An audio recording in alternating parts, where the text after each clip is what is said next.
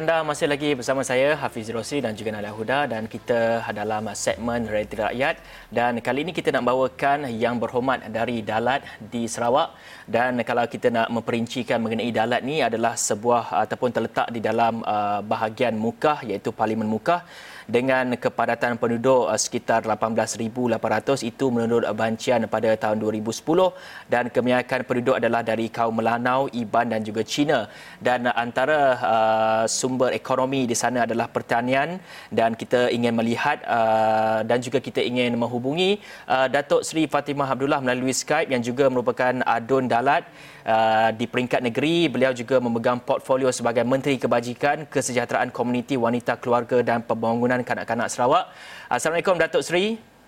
Waalaikumsalam. Baik Datuk Seri, kita ingin uh, melihat kepada di kawasan Dalat uh, terlebih dahulu sebelum kita bergerak ke peringkat negeri. Di peringkat uh, Dalat sendiri, mungkin uh, yang berhormat boleh kongsikan pengamatan yang berhormat ketika ini komuniti yang menghadapi PKP dan apakah keluhan dan juga cabaran komuniti di sana dan dalam masa yang sama uh, semestinya apabila PKP ini dilaksanakan uh, perusahaan uh, mikro dan juga uh, PKS uh, terjejas mungkin dapat diperincikan dari segi bantuan yang disalurkan kepada mereka dan apa isu utama di Dalat sendiri?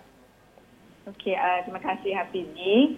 Jadi seperti yang disebut tadi, Dalat adalah dalam kawasan uh, dalam kawasan luar bandar eh, dikategorikan sebagai kawasan luar bandar dan uh, di mana aktiviti utama ialah pertanian betul dan uh, disebabkan oleh PKP ini kita dapati bahawa uh, memang ya uh, seperti juga rakyat lain di kawasan uh, luar bandar yang lain uh, yang uh, menyebabkan mereka terkesan sekali ialah disebabkan pergerakan yang terhad ya. Bila uh, bila pergerakan terhad maknanya uh, ianya akan memberi kesan kepada punca pendapatan iaitu dari segi oleh kerana mereka tidak dapat keluar uh, uh, apa nama uh, keluar seperti biasa jadi uh, um, susah untuk uh, pergi ke kebun misalnya walaupun sebenarnya tiada tiada, uh, tiada sekatan kalau hendak pergi ke kebun ataupun hendak pergi ke laut ya uh, untuk mencari rezeki tetapi sedikit, uh, memang ada terjejas uh, juga ya. Ya. Dan uh, uh, memang seperti yang lain juga kerisauan, kerisauan iaitu bila ini akan berakhir sebab uh, semakin hari ya dari segi uh, sama ada wang simpanan semakin sedikit ya. Uh, jadi ini adalah uh, juga uh, menjadi kerisauan selain daripada kerisauan dari segi kes, kesihatan mereka sama ada mereka boleh selamat atau tidak daripada COVID ini. Yeah. Um, in, ini adalah uh, antara perkara yang uh, apa nama yang uh, menjadi apa nama uh, kerisauan kepada mereka ya. Hmm. Ya Datuk Sri, kita nak lihat juga kepada bantuan prihatin nasional seperti yang Datuk Sri sebut tadi, wang simpanan itu menjadi antara isu terbesar yang dihadapi uh, rakyat penduduk Dalat ini. Jadi nak bercakap tentang uh, penyaluran bantuan prihatin itu sudah sampai atau tidak sudah diterima um, apa agaknya isu-isu yang mereka ada dalam um, menerima bantuan prihatin itu? Hmm. Um, uh, menyedari hakikat ini ya. Kita uh, di pihak kerajaan negeri telah membuat uh, persiapan ya. Persiapan iaitu sebelum bantuan uh, uh prihatin uh, sam, uh, iaitu disalurkan dan juga uh, bantuan uh, Sarawak Ku Sayang disalurkan iaitu dalam uh, bulan April. Jadi kita telah membuat uh, persiapan kerana kita sedar bahawa um, uh, ada ada kemungkinan besar terutama kawasan luar bandar dan juga yang berpendapatan rendah dan juga yang hilang pendapatan ya dari segi punca pendapatan disebabkan mereka uh, disebabkan terhad pergerakan ini. Jadi kita khawatir tiada makanan atas meja terutama bagi kumpulan ini, maka kita telah uh, kerajaan negeri telah membentuk satu jawatan kuasa iaitu jawatan kuasa rantaian bantuan makanan untuk memastikan bahawa uh, bahawa sebelum ya uh, sebelum iaitu bantuan uh, prihatin dan juga bantuan Sarawak sayang di uh, dilaksanakan iaitu mula uh, pada bulan April ini. Dan kita, uh, kerajaan negeri telah menyalurkan iaitu bantuan sebanyak 16.4 juta ya kepada uh, untuk jawatan kuasa ini untuk memastikan bahawa mereka ini akan mendapat bantuan makanan asas makanan asas dan uh, saya uh, suka untuk uh, memaklumkan bahawa uh, daripada 82 iaitu konstituensi di Sarawak ini 59 sudah selesai penyaluran iaitu bantuan makanan asas ini yang terdiri daripada iaitu uh, beras ya tepung, uh, minyak masak, gula, kopi atau teh dan uh, lain-lain lagi lah tambahannya. Um, dan uh, bagi kawasan yang jauh di pedalaman, ya jauh di pedalaman, kita telah menjalankan apa yang kita panggil sebagai ops helikopter untuk menghantar makanan kepada yang memang uh, sukar untuk diakses. Ya.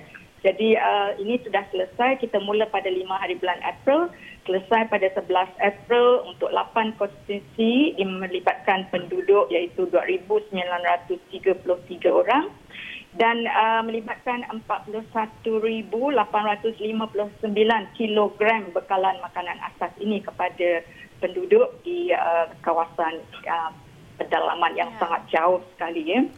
Dan sekarang ini kita sudah sampai kepada uh, fasa di mana mana yang ada yang tercicir daripada senarai yang kita kenal pasti pada peringkat awalan iaitu 412.1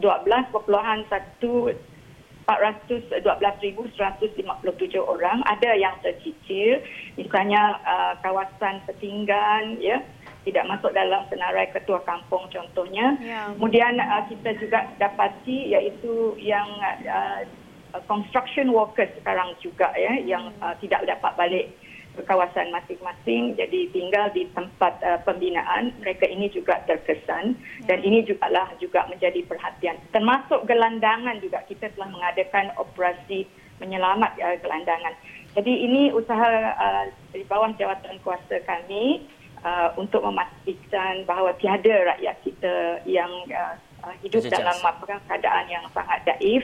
Okay. Um, ada makanan asas atas meja, sebelum bantuan prihatin dan sebelum uh, itu Sarawak ku sayang. Jadi sekarang ini yang tadi soalan sama ada bantuan prihatin sudah sampai. Alhamdulillah kami ingin mengucapkan Uh, berbanyak-banyak terima kasih kepada kerajaan persekutuan ya. Sangat membantu ya. Sangat Baik. membantu. Alhamdulillah. Baik Datuk Seri kalau kita lihat uh, di kawasan Dalat sendiri yang terkenal dengan produk hiliran pertanian melibatkan penanaman sagu dan difahamkan daerah uh, berkenaan merupakan pengeluar sagu terbesar iaitu uh, dari segi penghasilannya menjangkau 40,000 ke 50,000 tan setahun. Apa langkah bagi memastikan pertanian ini terus dapat mengeluarkan hasil uh, ketika PKP ini dan dari segi penghasilan juga bagaimana dari segi penjualan penjualan dan juga ekspor? Adakah terjejas ataupun bagaimana? Uh, memang ini menjadikan satu uh, rumusan bagi uh, pekebun-pekebun rumbia. Eh. Betul, memang kawasan kita iaitu bahagian muka adalah pengeluar utama bagi uh, tepung sagu ini. Dan penanaman rumbia, lima, uh, penghasilan rumbia 50% daripada uh, jumlah pengeluarannya adalah datang daripada kawasan bahagian muka. Ya. Dan um, apabila PKP ini dilaksanakan, maka um, mereka ini dari segi pendapatan memang terjejas. Jadi kalaupun mereka pergi ke kebun, eh, didapati bahawa kita ada uh, oleh kerana kilang ada kilang yang tutup, ada kilang yang beroperasi hanya pada setengah hari saja kerana pada peringkat awalan belum jelas lagi ya iaitu apa yang boleh dibuat, apa yang boleh buka ya. Hmm. Jadi uh, sekarang uh, arahan telah diberi uh, dan makluman sudah diberi uh, daripada pihak PDRM bahawa sebenarnya petani kita terutama pekebun rumbia ya mereka boleh uh, masih boleh uh, pergi ke kebun ya uh, menebang uh, rumbia ataupun pokok mulung ya, ini ya. kemudian menghantarkan kepada kilang dan kilang boleh beroperasi seperti biasa jadi ini adalah uh, langkah yang telah dijalankan ya untuk memastikan bahawa kelangsungan hidup ini uh, terus ya. berlaku Baik, Datuk Sri juga sebagai Menteri Kebajikan, Kesejahteraan Komuniti, Wanita, Keluarga dan Pembangunan Kanak-Kanak Sarawak.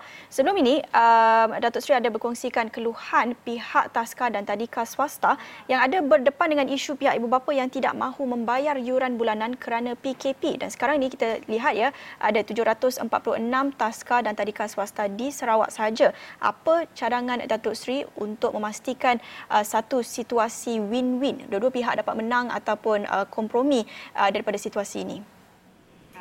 Betul. Uh, ini adalah satu sektor uh, kita kita melihat ya Taska dan Tadika di uh, di seluruh Malaysia ini sebagai lebih kepada social enterprise. Ianya uh, sebenarnya social enterprise maknanya ia adalah um, khidmat sokongan yang sangat penting kepada ibu bapa yang bekerja ya.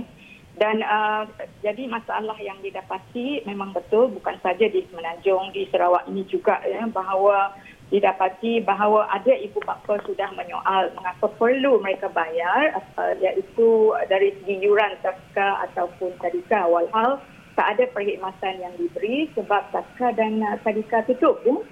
Tetapi masalahnya ialah um, bagi pihak taska dan tadika mereka masih perlu membayar iaitu uh, mereka perlu membayar gaji guru ya gaji guru. Dan uh, uh, dari mana mereka dapat ya uh, itu punca untuk membayar gaji guru ini tentulah daripada yuran taska dan tadika. Jadi uh, dengan itu kita telah membuat tinjauan ya. Sekarang ini belum siap lagi dari segi tinjauan tentang uh, apa nama uh, cadangan daripada taska dan tadika sendiri bagaimana mereka boleh boleh uh, mengatasi masalah ini kita juga eh, insyaAllah ya dalam masa yang sama juga akan menjalankan eh, akan mendapat input daripada ibu bapa. Sebab ada ibu bapa yang mahu bayar, ada um, yeah. tidak ada, ada. Jadi kita tidak melihat uh, dari segi majoritinya macam mana. Dan yeah. begitu juga tawaran oleh Saska dan Sadika sebab sekarang ini daripada uh, kaji selidik yang kita jalankan ada di antara mereka ya sudah membuat keputusan uh, ataupun cadangan untuk ya untuk bulan April contohnya uh, untuk memberi diskaun iaitu sebanyak 50%. Dan uh, um, masalahnya nanti adalah untuk bulan April dan seterusnya ya. Ya. Um, sekarang ini ada uh, bantuan daripada iaitu uh, bantuan uh, di bawah uh, uh, kerajaan persekutuan ya. Uh, di bawah skema itu untuk uh, small houses ini. Dan uh, didapati bahawa uh, SME ya sorry. Yeah. SME dan didapati bahawa ini insyaallah dapat membantu mereka bantuan yeah. yang diberikan eh baik. Uh, baik yang Baik, sama-sama kita mengharapkan yang terbaik. Ba- uh, uh, nampaknya masa mencemburu ini kita dan terima kasih kepada Datuk Seri Fatimah Abdullah merupakan Adun Dalat dan juga uh, Menteri Kebajikan Kesejahteraan Komuniti Wanita Keluarga dan Pembangunan Kanak-kanak di Sarawak atas perkongsian dan juga atas uh, penerangan sebentar tadi begitu jelas dan nampaknya uh, awani pagi segmen Rakyat Rakyat berakhir di sini. Saya Hafiz Rosli dan saya Nala dah jumpa lagi.